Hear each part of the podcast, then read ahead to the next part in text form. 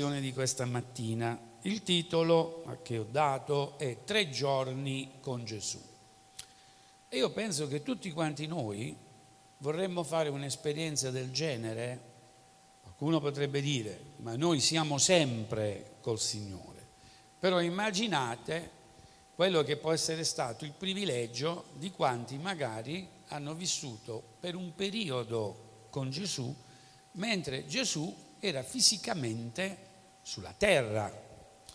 È vero che Gesù ci dice che quelli eh, sì hanno creduto perché hanno veduto. Più beati sono quelli, e quindi qua entriamo noi in questa categoria, che non avendo visto hanno creduto. Però questo non mi esclude o non mi esime dal fatto di poter avere questo desiderio di poter, insomma così, di poter essere uno di quelli che magari ha vissuto con Gesù, eh, in questo caso tre giorni, il caso di cui noi stiamo parlando, ma io penso che basta un secondo col Signore e la nostra vita cambia.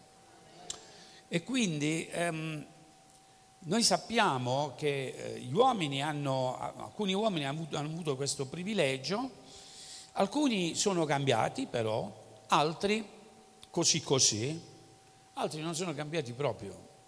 Noi scopriremo fra un po' che nonostante i miracoli che Gesù ha fatto, e quindi sono state queste persone fisicamente con Gesù, alla fine hanno detto mostraci un altro segno che venga dal cielo.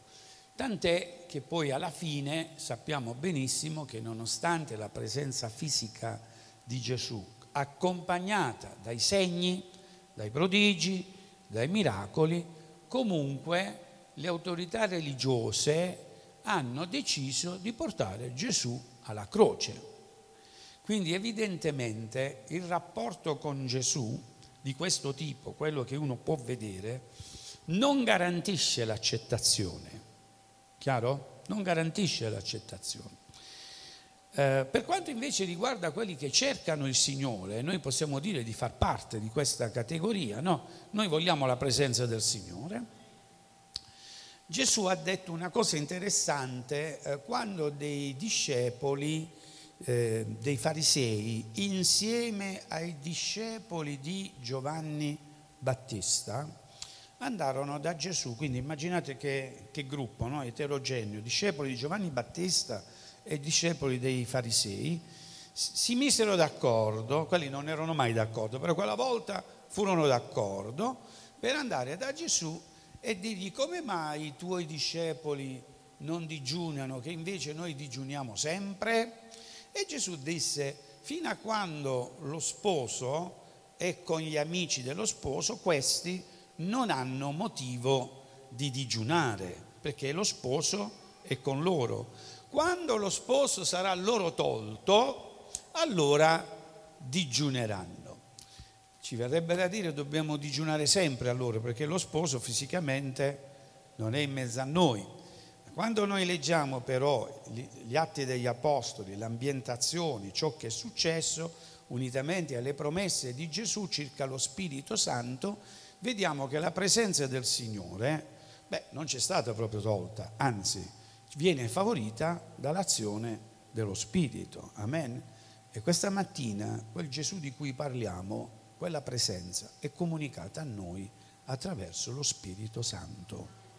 Questo ci implica, ci impone di dover aprire gli occhi della fede, che abbiamo questi occhi, questi occhi di tanto in tanto hanno bisogno di una cura, hanno bisogno di un collirio, hanno bisogno di, degli occhiali, e degli occhi della fede, alcune volte è pure così. Infatti nell'Apocalisse è scritto che dovresti prendere del collirio per ungerti gli occhi e tornare a vedere. Significa che anche gli occhi della fede possono perdere delle diottrie, si possono infiammare e possono essere portati, sapete a quell'epoca di Gesù la cecità era una malattia molto, eh, molto frequente e quindi possiamo tornare purtroppo a essere ciechi totalmente o parzialmente. Allora come possiamo riattivare la vista? Dobbiamo chiedere allo Spirito Santo di guidarci, perché oggi Gesù fisicamente, ripeto, non lo vediamo, ma Signore vuole, desidera che noi possiamo aprire gli occhi della fede e vedere che Gesù, voglio utilizzare il modo classico di rappresentazione, passeggia in mezzo a noi. Leggiamo che un modo con cui il Signore manifesta la sua presenza è proprio la lettura della parola. Il tema è appunto tre giorni con Gesù e partiamo da una storia che è la storia di guarigioni al capitolo 15 di Matteo. Troviamo questo partito di là, da dove partì Gesù? Partì dalla, da Tiro, dalla zona di Tiro e Sidone, dove aveva compiuto quel miracolo per quella donna che aveva detto, Signore, basta che io posso prendere una briciola del pane che cade, ricordate? Quella donna a cui Gesù aveva detto, no, io non, non sono venuto per, per voi, sono venuto solo per i figli di Israele, quella donna reclamò il miracolo, e lo chiese con tutto il cuore, il Signore disse, questa fede è grande, e quindi ecco che la figlia fu guarita. Ora andiamo via da Tiro e Sidone, seguiamo Gesù in questo viaggio, visto che il Signore vuole tornare, diremmo così, nella sua terra non di nascita ma di crescita, cioè nella Galilea, va bene? E quindi partito di là Gesù venne presso il mare di Galilea e salito sul monte, ora ho provato a fare una, uno studio su questo monte, non possiamo sapere qual è, Sappiamo però la zona, la zona è quella della Decapoli, cioè quella parte della Galilea che confinava con terre, ancora una volta, che non erano proprio terre, terre diremmo noi, di gente convertita. Per intenderci, è lì che avevano la, eh, l'allevamento dei maiali, quelli che poi diventarono indemoniati e si precipitarono giù dalla montagna. Ora, questa storia ci dice che una montagna può avere, è vero, può essere la morte di, di, di maiali indemoniati, quindi può essere un posto molto spiritualmente compromesso, ma può essere anche un posto di guarigione. Cosa fa la differenza? La presenza del Signore. Allora, si avvicinò allora una grande folla che aveva con sé degli zoppi, dei ciechi, dei muti, degli storpi e molti altri ammalati. Insomma, qui c'è il catalogo di tutte le possibili malattie, quelle più gravi che all'epoca erano così, eh, erano nella, nella, conoscenza almeno così po- come potevano percepirle. Però qui possiamo aggiungere anche altre forme di malattia che magari all'epoca non si conoscevano, non perché non esistessero, però la scienza non li conosceva. Qui ci possiamo mettere, non lo so, eh, problema di schiacciamento di vertebra, possiamo mettere la cervicale, possiamo mettere il dolore di testa, l'emicrania, no? Tutte queste malattie che sono, diremmo oggi, sono malattie più moderne, a motivo della postura, a motivo dello stress. Sapete che molte emicranie dipende dallo stress. All'epoca erano meno stressati, oggi ci sono quelle malattie che sono accompagnate dal, diciamo, dal modo con cui uno lavora. All'epoca non c'era la malattia eh, di quelli che stanno sempre col mouse del computer, che hanno problemi alla cervicale, hanno problemi alla schiena e quindi di conseguenza viene pure il mal di testa e poi c'è la, la, depressione e poi c'è le, quello che chiamiamo volgarmente l'esaurimento eh, nervoso. Queste cose qui non stanno scritte, però sappiamo che ci sono, giusto? Possiamo aggiungerle non perché vogliamo modificare la Bibbia, ma perché possiamo dire che il Signore è potente da guarire qualsiasi malattia.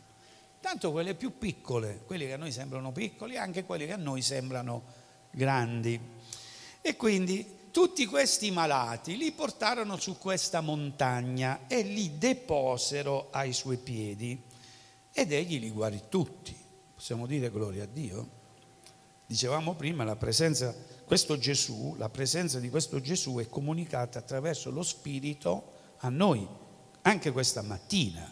Quindi è quel Gesù che guarì in modo, diremmo così, industriale un sacco di persone. Quali sono le persone? Qual è il numero? Scopriamo che queste sono le famose 4.000 persone della seconda moltiplicazione dei pani e dei pesci.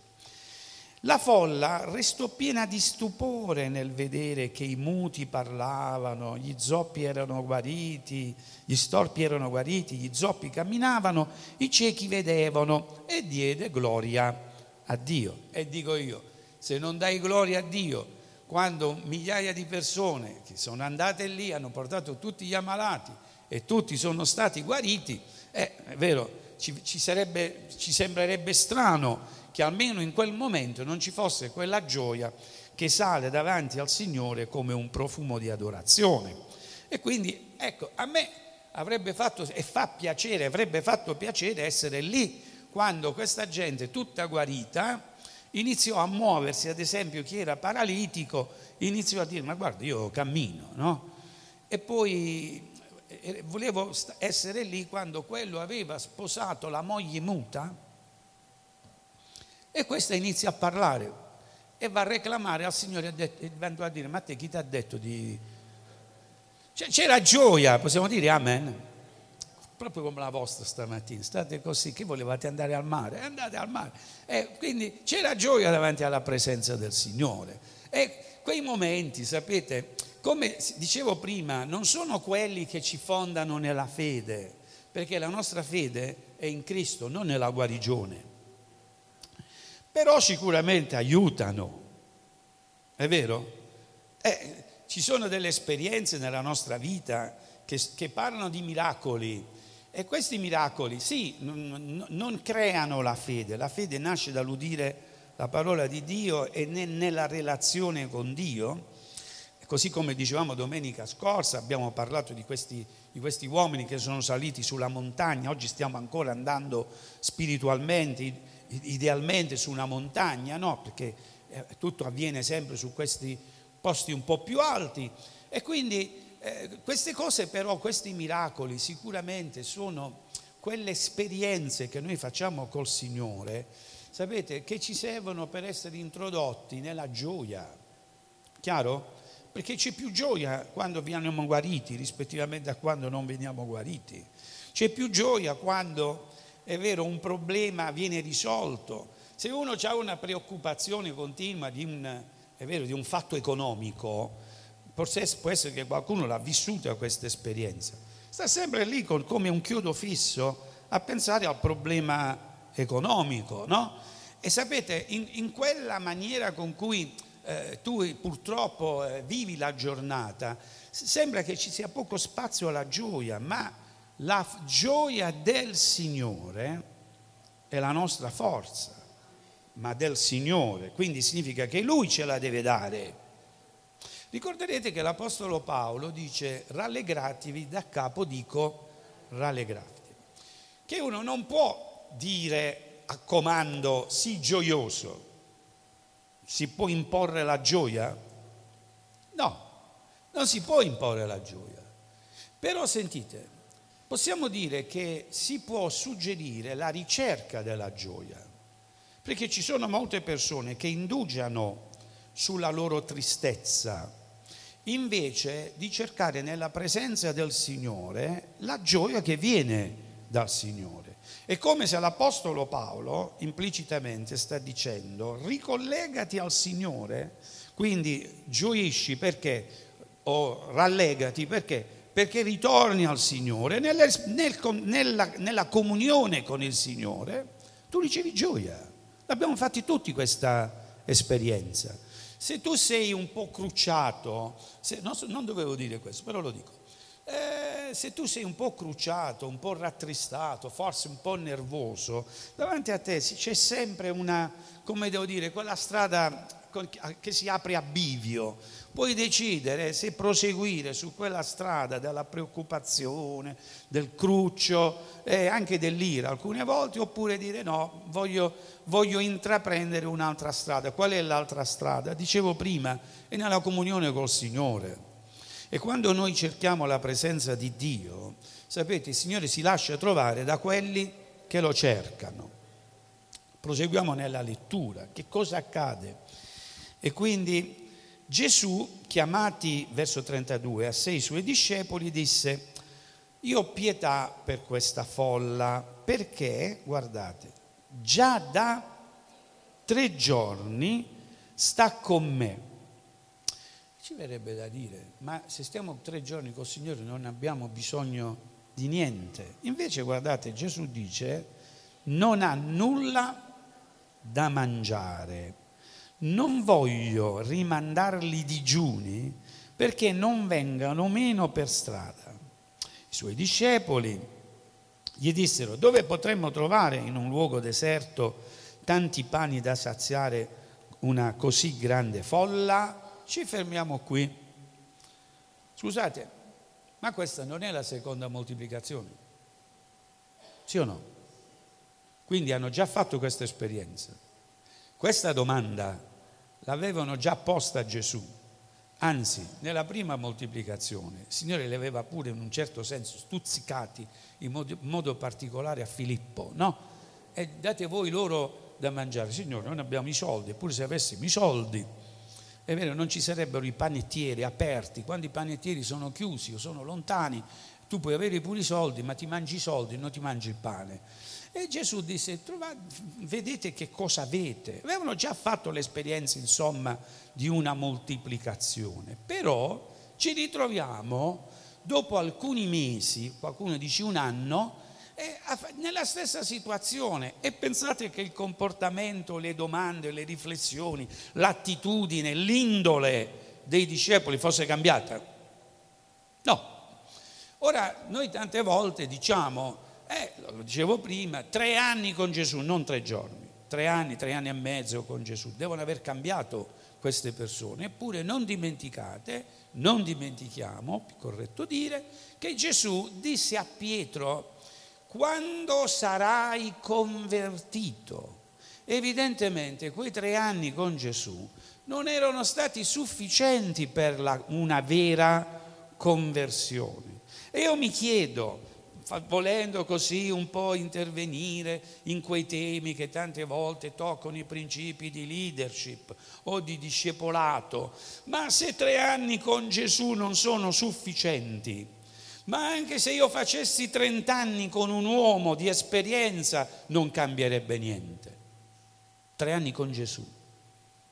Voi immaginate che noi potessimo aprire una scuola biblica dove diciamo per tre anni tu vieni e ti mettiamo a disposizione come maestro Gesù. Sentite, le iscrizioni arriverebbero da tutte le parti del mondo. Secondo me verrebbe pure il Papa. Sì, ma, ma, chi, ma chi, non vorrebbe stare tre anni con Gesù? Eh, adesso andiamo a vedere lì come si fanno i miracoli. Quante persone verrebbero per dire, eh, forse ci sarebbe pure un Simeone, un, un Simone, che verrebbe pure lui con l'assegno come quello fece con Pietro e Giovanni. Signore, io voglio il corso intensivo, quello dove mi dici come si trasforma l'acqua in vino. Quanti lo vorrebbero fare? Voi immaginate che state a cena con gli amici, non hanno più vino, venite qua, lo, lo trasformo io. Quante persone si accrediterebbero? Quante persone vorrebbero stare a una scuola del genere? Quante donne vorrebbero, è vero, implementare quel, quel dono eh, di conosciuti i loro ragionamenti. Quante mogli vorrebbero sapere i ragionamenti dei mariti? Questa scuola non esiste. Eh? Una scuola di tre anni con Gesù. Alla fine della, della scuola Gesù verrebbe e vi direbbe, quando, anzi ci direbbe, quando sarete veramente convertiti, perché così ha detto a, a Pietro, e da che cosa passava la conversione? Passava attraverso un'esperienza, quella della caduta spirituale e del risollevamento spirituale, giusto? Insomma, puoi anche partecipare alla moltiplicazione dei pani e dei pesci, ma c'è ancora molta strada da fare. E questo adesso ce lo dimostra questo testo. Andiamo avanti. Quindi, dopo un anno, sono lì che fanno le stesse domande. Dopo, anche nella nostra vita, diciamo così, nel Signore, eh, ci troviamo sempre a porci tante volte gli stessi, interrogativi e questo non significa che il Signore non sia intervenuto al momento opportuno, propizio, quando noi avremmo avuto bisogno, abbiamo avuto bisogno più che altro di un intervento di Dio, il Signore l'ha fatto, ma dopo un po' di tempo, sapete, i cambiamenti non sono cose facili. Ci troviamo a dire le stesse cose. Signore, dove andiamo a comprare da mangiare? E ancora una volta Gesù disse, quanti pani avete? Essi risposero sette e pochi pesciolini. Allora egli ordinò alla folla di accomodarsi per terra, la stessa dinamica della prima moltiplicazione. E eh, dopo aver eh, reso grazia, li spezzò e li diede ai discepoli e i discepoli alla folla. E tutti mangiarono e furono saziati e dei pezzi avanzanti si raccolsero sette panieri pieni. Quelli che avevano mangiato erano 4.000 uomini, senza contare le donne e i bambini. Poi, congedata la folla, egli salì sulla barca e andò nella regione di Magadan, che non sappiamo a cosa fa riferimento. Se proseguissimo eh, la lettura, troveremmo ancora una volta una richiesta da parte dei farisei di segni e ci verrebbe da dire, ma dopo questo segno miracoloso fatto per la seconda volta, è Gesù che lo dice a questi farisei, ma voi siete ipocriti, perché sapete riconoscere i segni meteorologici, ma non riuscite a cogliere i segni dei tempi. Insomma, Gesù ha fatto miracoli straordinari e quindi c'è una incapacità dei suoi discepoli al cambiamento ci sono prese di posizioni ferme da parte dei, dei, eh, dei farisei, i quali anche davanti ai miracoli non si sentono affatto scalfiti. Che cosa ci dice questo? Ci dice che il cuore dell'uomo può essere ammorbidito o può essere indurito. Tante volte mi, mi, sono chiesto, quel passo che abbiamo citato anche ultimamente, oggi se odi la sua voce, non indurire il tuo cuore. Mi verrebbe da dire, ma questo sarà un passo, eh, un messaggio da rivolgere ai non credenti, ma che? Quello è proprio un passo da rivolgere ai credenti, perché quelle parole il Signore non li indirizzò ai filistei, non li indirizzò a, a un'altra popolazione pagana, quelle parole erano rivolte al suo popolo, era il suo popolo che stava indurendo il cuore. E quindi questo fatto di indurire il cuore alcune volte ci porta a non, essere, a non beneficiare di questo progetto di cambiamento che Dio ha per noi, come i discepoli si ritrovano a fare le stesse domande, no? O anche se noi abbiamo, delle prese, abbiamo fatto delle prese di posizioni intellettuali come quelle dei farisei, noi non ci vogliamo smuovere di là. Anche questo che vi sto per dire non era previsto. Ultimamente si, si parla, diciamo, si è ripreso un po' il dibattito fra fede e scienza o fra fede e principi di filosofia. In modo particolare perché alcuni filosofi, eh, uno che in modo particolare si è sempre dichiarato ateo, adesso sta andando verso i 75-80 anni eh, sapete, quando si diventa un po' più anziani, mi sembra di capire, qualcuno un po' di revisioni le fa. Perché? È perché iniziamo a vedere la data di, di, di, di scadenza dietro la confezione, no? come tante volte vi ho detto, tutti quanti noi abbiamo purtroppo, anzi tutti quanti voi avete una data di scadenza sul, sul barattolo dello yogurt. E quindi c'è una revisione, una divisione, ma non soltanto nel mondo della filosofia, quest- ma non nel mondo della filosofia, del filosofo, il quale inizia a ipotizzare che poi alla fine, dopo tanti anni, no, ma forse un Dio ci deve stare.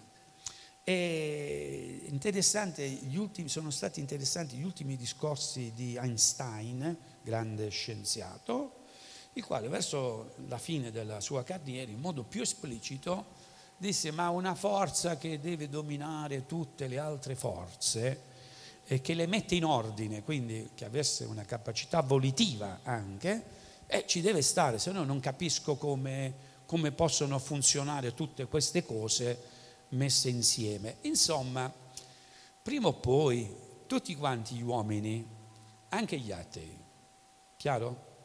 Arrivano a un certo momento della vita, noi arriviamo a un certo momento della vita, perché sta scritto dentro di noi qualcosa di divino, che iniziamo a porci delle domande che non sono più come funziona una cosa, ma chi la fa funzionare.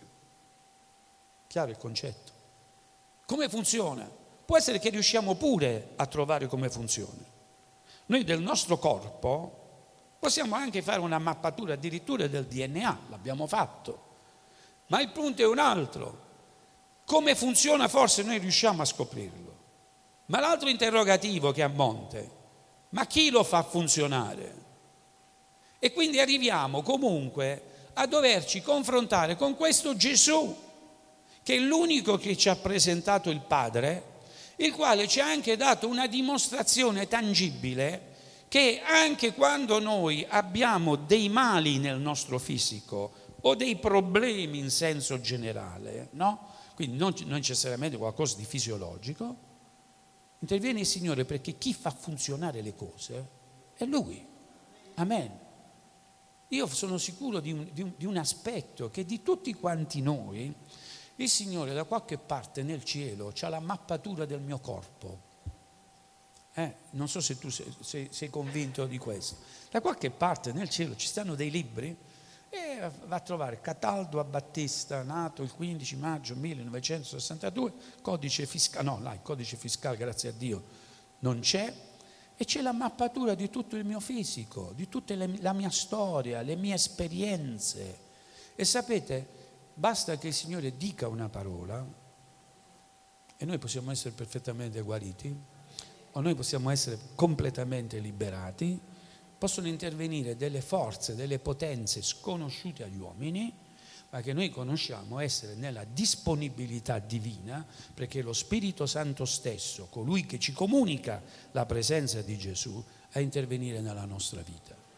E questo è quello che è accaduto lì. Eh, diciamo prima di tutto una cosa.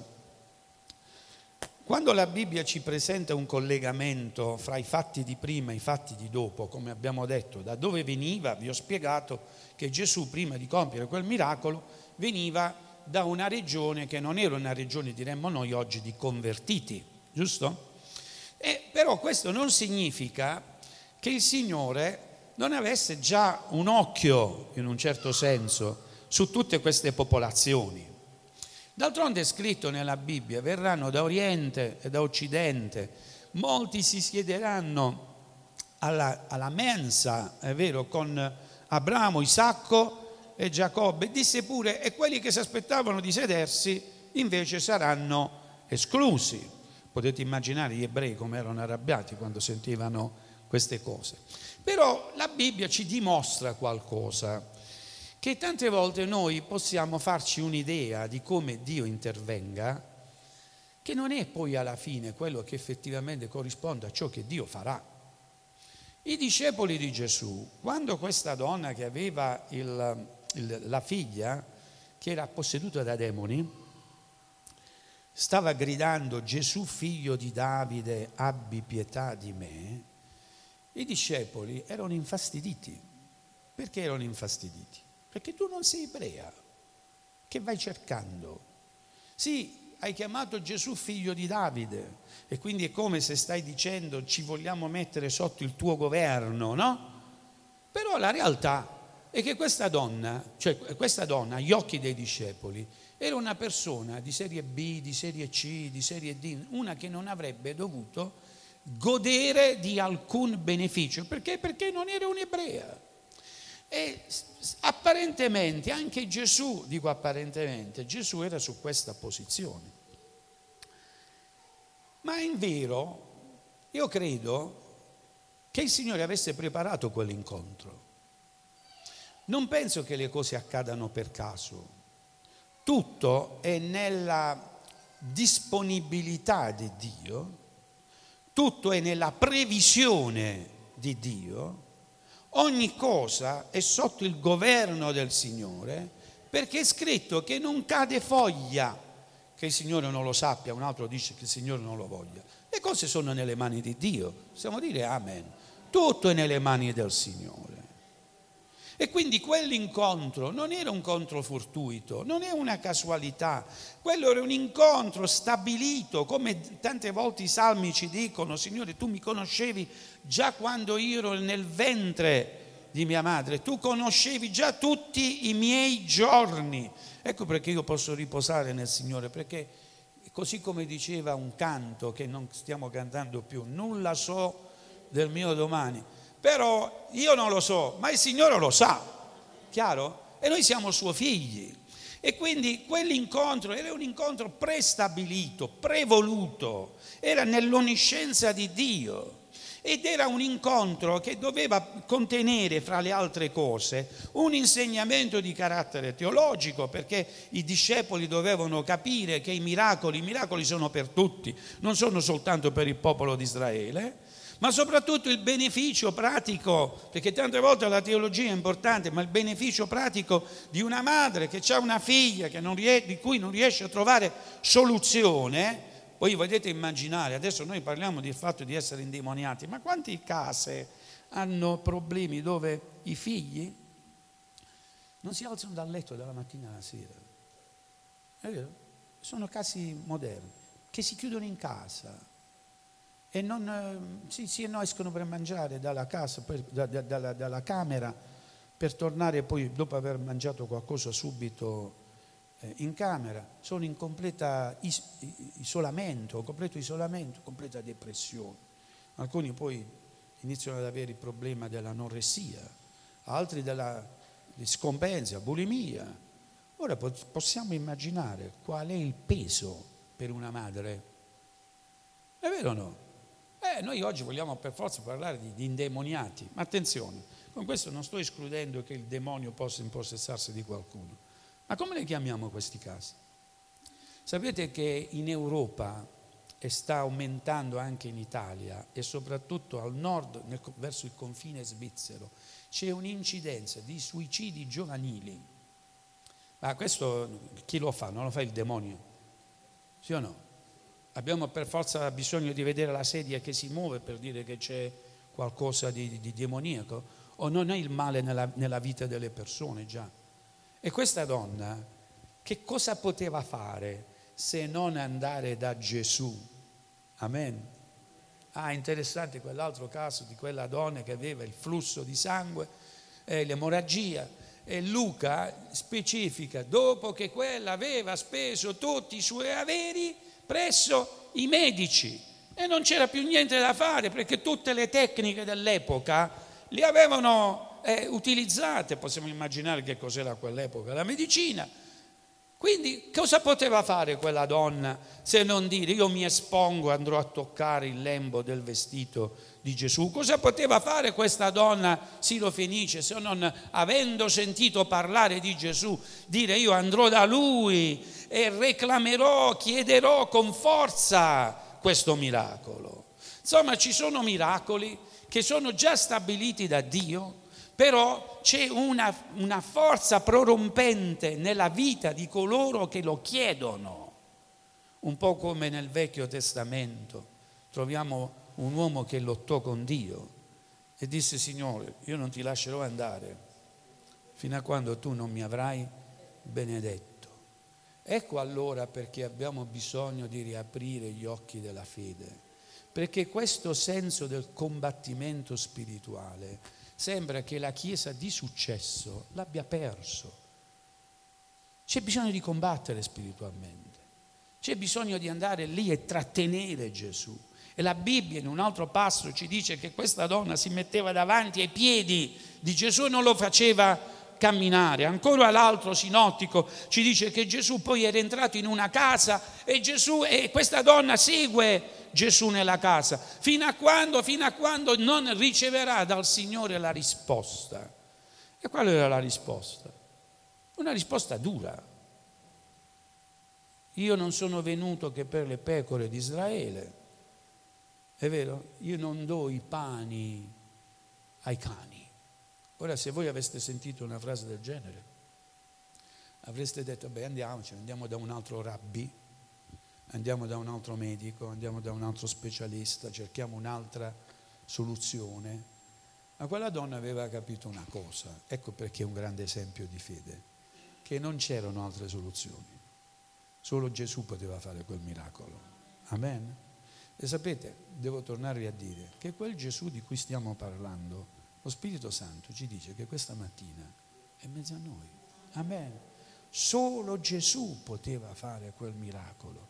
E quella donna fu caparbia, disse io di qua, come dicevo, come Giacobbe, non me ne, andrò fino a quando non avrò ricevuto questa, questa, questa, risposta. La prima risposta è una risposta tragica, è una risposta, è vero, così rattristante, farebbe cadere le braccia, ma lei subito. Io credo che lo Spirito Santo stesse agendo pure nella donna. Signore, basta una briciola del pane che cade e mia figlia sarà guarita. Allora il Signore disse, fa, sia fatto come tu hai creduto, gloria a Dio. E in quell'istante, un miracolo a distanza, no? la figlia lì dove era? Possiamo dire che prima era chiusa in casa, non usciva, non voleva vedere nessuno, non aveva relazioni. Che fa? inizia a dire oggi esco, possiamo dire che c'è gioia quando, quando accadono queste cose, la moglie va dal marito, oh, quella lì ha detto che oggi esce con le amiche e si è fatta una bella fettina di carne. Sono le cose pratiche, no? Ma questo è un miracolo sofferto, bisogna dirlo. Questo è un miracolo sofferto. E tanto voluto, io penso che ci sia stato veramente... Eh, come, come, una specie di, di, quel sudore che si trasforma in sangue, un'angoscia, fino a quando il Signore non ha detto Amen. Però poi Gesù si muove di lì e va nel suo popolo, nella sua Galilea, in quella terra di confine della Decapoli. Va sulla montagna, che bello queste montagne bibliche, no? E la gente lo viene a sapere e migliaia di persone vanno. E i miracoli qui sono miracoli più facili, perché portano gli ammalati davanti ai piedi di Gesù, è scritto, e questi vengono guariti. Sembra quasi che il miracolo stia già nel fatto che uno vada, perché tante volte noi siamo andati e il miracolo non l'abbiamo avuto. Invece questa volta vanno semplicemente, mettono il, eh, il, il, malato davanti a Gesù, i, i malati venivano guariti di qualsiasi malattia, ciechi, zoppi eh, e così via. Alcune volte, eh, diciamo così, ho, ho parlato a Vanvera, perché un po' parlare a Vanvera, con il Signore. E ho detto, vabbè, grazie, con tutta la potenza tua è facile fare le cose senza potenza che è difficile farle. Come dire, Signore, vieni tu a fare i miracoli, perché chi di noi può fare i miracoli? Eh? Prova un po' così, in modo filmico, prova a rinunciare ai superpoteri e vediamo cosa sei capace di fare, no? L'ho detto. Poi ho aperto la Bibbia, voi farete opere maggiori di queste? No, e mo mi ributti la palla da questa parte. Poi vado a leggere che c'era l'Apostolo Pietro che camminava semplicemente, l'ombra dell'Apostolo Pietro sugli ammalati. Le persone si alzavano perfettamente guarite. Ma che Vangelo è questo? Che sfide sono queste? Alla fine sapete che ho dovuto dire? Signore, io non lo so come funzionano le cose e guardate, ci vuole un minimo di, almeno un minimo di... Eh, eh, diciamo di, di, di, di, umiltà e anche di, emozione pura davanti a Dio per dire Signore io queste cose non mi posso spacciare come uno che le sa fare. Nessuno dice Amen. Signore queste cose le fai tu e basta. Amen.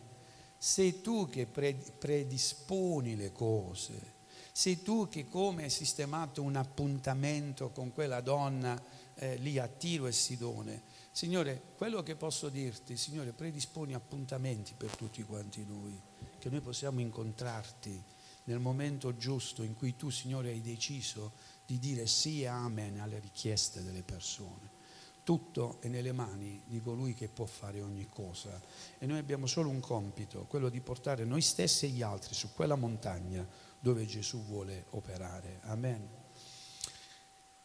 Dicevo che quella montagna, molto probabilmente, sicuramente la zona è quella, è la zona dove un po' di tempo prima Gesù era andato nella potenza dello Spirito in questa regione, una regione strana, perché strana? Perché era un po' ebrea e un po' non ebrea, come tutti i posti di confine.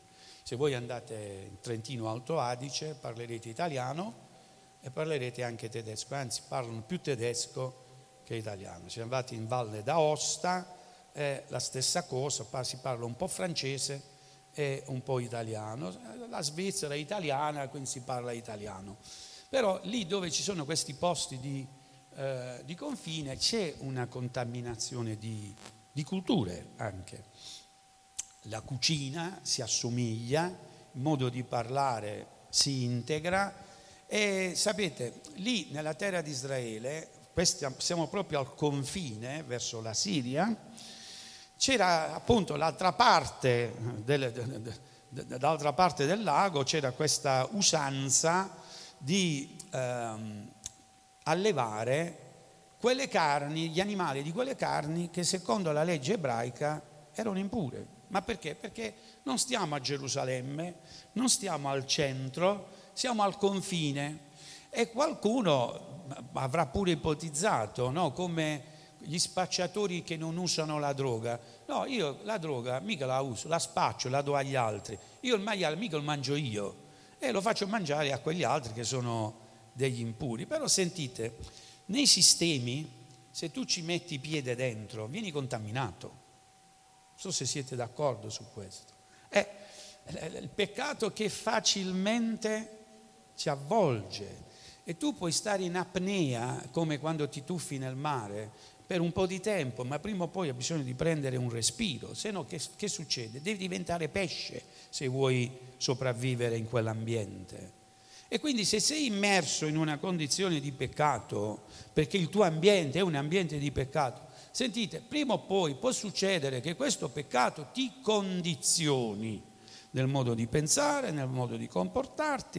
E lì la Bibbia ci dice che stava un indemoniato, secondo Marco mi sembra che erano due, i quali, i quali, erano veramente dei pazzi scatenati. Stiamo parlando ancora una volta di persone possedute dal maligno e ehm, la gente, diciamo, diciamo così, si era quasi fatta una ragione della loro presenza, fino al punto che quando il Signore li liberò, vedete come ormai erano contaminati anche mentalmente, non dettero gloria a Dio, ma gli dissero, senti Gesù, vai via di qua ma perché? Perché Gesù aveva dato il permesso ai demoni di entrare nei maiali e da quella montagna i maiali si erano eh, suicidati eh, precipitandosi, corsero verso l'acqua e morirono affogati. Ora guardate la logica umana, il maiale è una carne impura. Perché dissero a Gesù vattene? Perché c'era un danno economico anche, no? E qualcuno può dire, vabbè, non potevano macellare i maiali. No, perché oltre a essere i maiali una carne impura, era diventata una carne soffocata. E le carni soffocate erano doppiamente impure. Quindi di questa roba qui, anche se la vogliamo stoccare, non se la compra nessuno. Gesù ci ha fatto un danno di 2000 maiali almeno, è vero, non so quanto vale un maiale, però penso che sia una bella cifra. Signore, è bello che tu fai miracoli, ma se tu tocchi i miei interessi, mm, Signore, vai via. Mandarono via Gesù. È strano, quello stesso posto però, quella stessa area. Gesù viene cacciato ed è un posto dove i maiali sono diventati indemoniati. Nello stesso posto però Gesù compie miracoli guarigioni, cose straordinarie. Significa che non ha importanza il posto. Il posto è questo. Voi siete il Tempio dello Spirito Santo. Amen. Noi possiamo essere in qualsiasi luogo, se tu stai cercando il Signore, il Signore si lascia trovare. E non c'è un posto tanto contaminato, perché qualcuno oggi è diventato spiritista, eh? dice ma quello è un posto contaminato, bisogna liberarlo eh, dalle, dalle, dalle influenze. Ma che influenza? Ma se tu hai la luce di Dio dentro di te, nessuno dice amen. C'è la luce del Signore. Le tenebre scappano lì dove arriva la luce. Tre giorni abbiamo letto con Gesù. Primo giorno per guarire, secondo giorno per insegnare, terzo giorno per soddisfare due necessità. Sapete che abbiamo bisogno di mangiare? Ora io ricordo, abbiamo fatto tutte le esperienze, che quando si fanno gli incontri, Tante volte qualcuno doveva viaggiare e allora si preparava il sacchetto per il viaggio, giusto?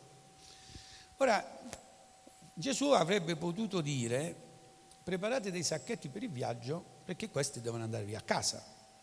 Invece no, un giorno per guarire, un giorno la Bibbia ci dice l'ha utilizzato per insegnare, l'altro giorno per soddisfare le esigenze e sapete, ci sono due esigenze, l'esigenza personale e l'esigenza della collettività.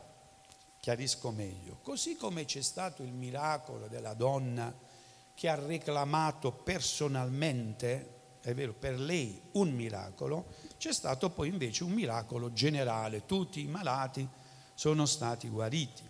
Allo stesso modo, come abbiamo un'esigenza che riguarda la nostra privacy, la nostra persona, la Bibbia ci dice però che c'è anche un'altra esigenza. Quanto è buono e piacevole che i fratelli dimorano insieme, come l'olio versato sul capo di Aronne e come la rugiada sul monte Hermon. Che ci dice questo? Gesù ha voluto che queste persone che avevano ricevuto il miracolo, queste persone che avevano ascoltato la predicazione rimanessero insieme un altro giorno. Per fare cosa? Per soddisfare quell'esigenza, che è un'esigenza primaria, tutti quanti noi abbiamo bisogno di mangiare, ma anche l'altra esigenza, li fece sedere a gruppi di 50 e di 100 e cosa facevano lì? Beh, i discepoli andavano e portavano la roba da mangiare, il pane moltiplicato, chiaro esempio della Santa Cena, chiamiamola come vogliamo, però essenzialmente che cosa pensate che si discutesse in questi gruppi di 50 dell'acquisto dell'ultimo giocatore alla Juve? No, non è di quello, forse quello del Milan. Oppure che vi devo dire di come andava la borsa? Eh, sai, oppure dei bitcoin Oggi stanno i fratelli che vengono da me, Aldo, la Chiesa deve comprare bitcoin, sì sì, se poi cade... Ma cosa pensate di, di, cui, di cui parlassero lì? Di cosa stavano parlando? Stavano parlando di come erano arrivati con i problemi. Io sono venuto qui che avevo il dolore eh, alla, alla, alla, gamba, non mi potevo muovere, io, l'altro dolore eh, al ginocchio e e l'altro, quello non, quello non parlava proprio, ma vedi, sta cantando lì. Ma che è successo? Sentite, sono belli i miracoli, ma poi c'è quell'appendice che è la socializzazione del miracolo. Quando tu hai modo di gioire insieme agli altri. Avevo un sacco di problemi, poi ho pregato il Signore, ho pianto davanti al Signore e il Signore mi ha liberato. E tu lo dici all'altro che hai problemi e quello inizia a dire il Signore può fare ogni cosa, amen.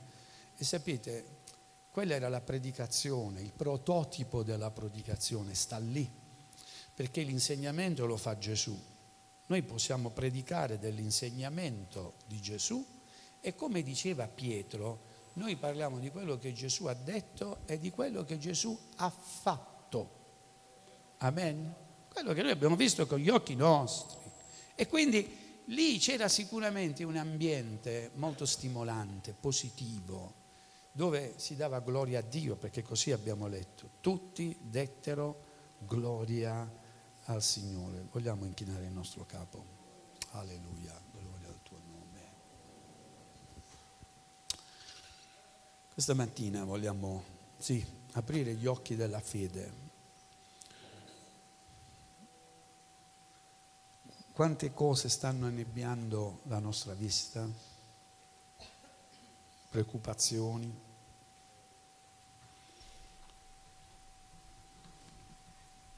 dolori.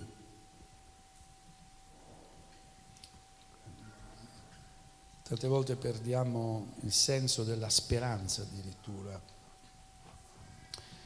nonostante che la Bibbia ci dice che nel suo nome le genti sperano. Amen.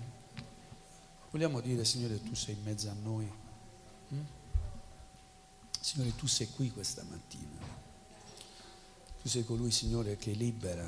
Signore, tu sei colui che guarisce. Signore, tu sei colui che ci dà modo di gioire delle cose. Signore, tu ci metti in gruppi per poter parlare delle cose grandi che tu fai. Signore, noi sappiamo che tu puoi ogni cosa.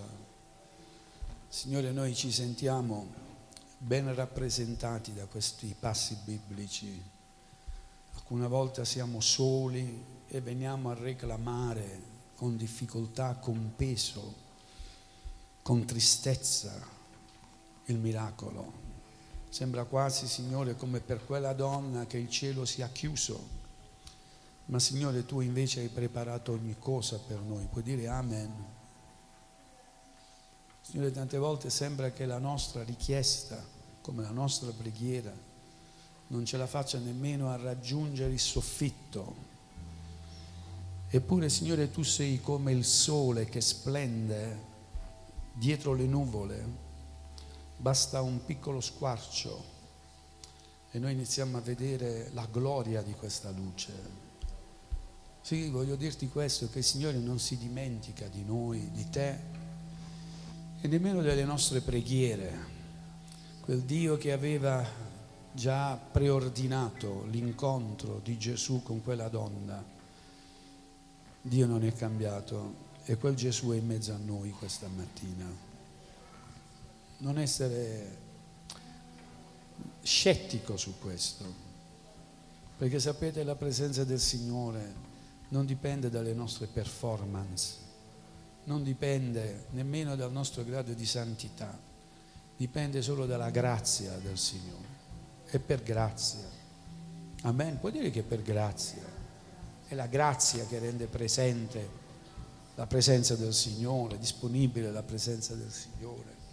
E Lui è qui in mezzo a noi questa mattina. E se può sembrare che tutto vada contro ciò che dovrebbe alimentare la tua fede, questa mattina, sì come quella donna, sì come Giacobbe, e di Signore non ti lascio andare, non ti lascio andare Signore. Ti voglio tenere stretto, Signore, non ti lascio andare fino a quando tu non mi avrai benedetto. Come quella donna che intralciava il cammino di Gesù. Si metteva lì davanti, impediva quasi che Gesù camminasse. E lo raggiunse pure in quella casa per dire, Signore, guarisci mia figlia. Possiamo dire che il Signore ha messo alla prova la fede di quella donna. E anche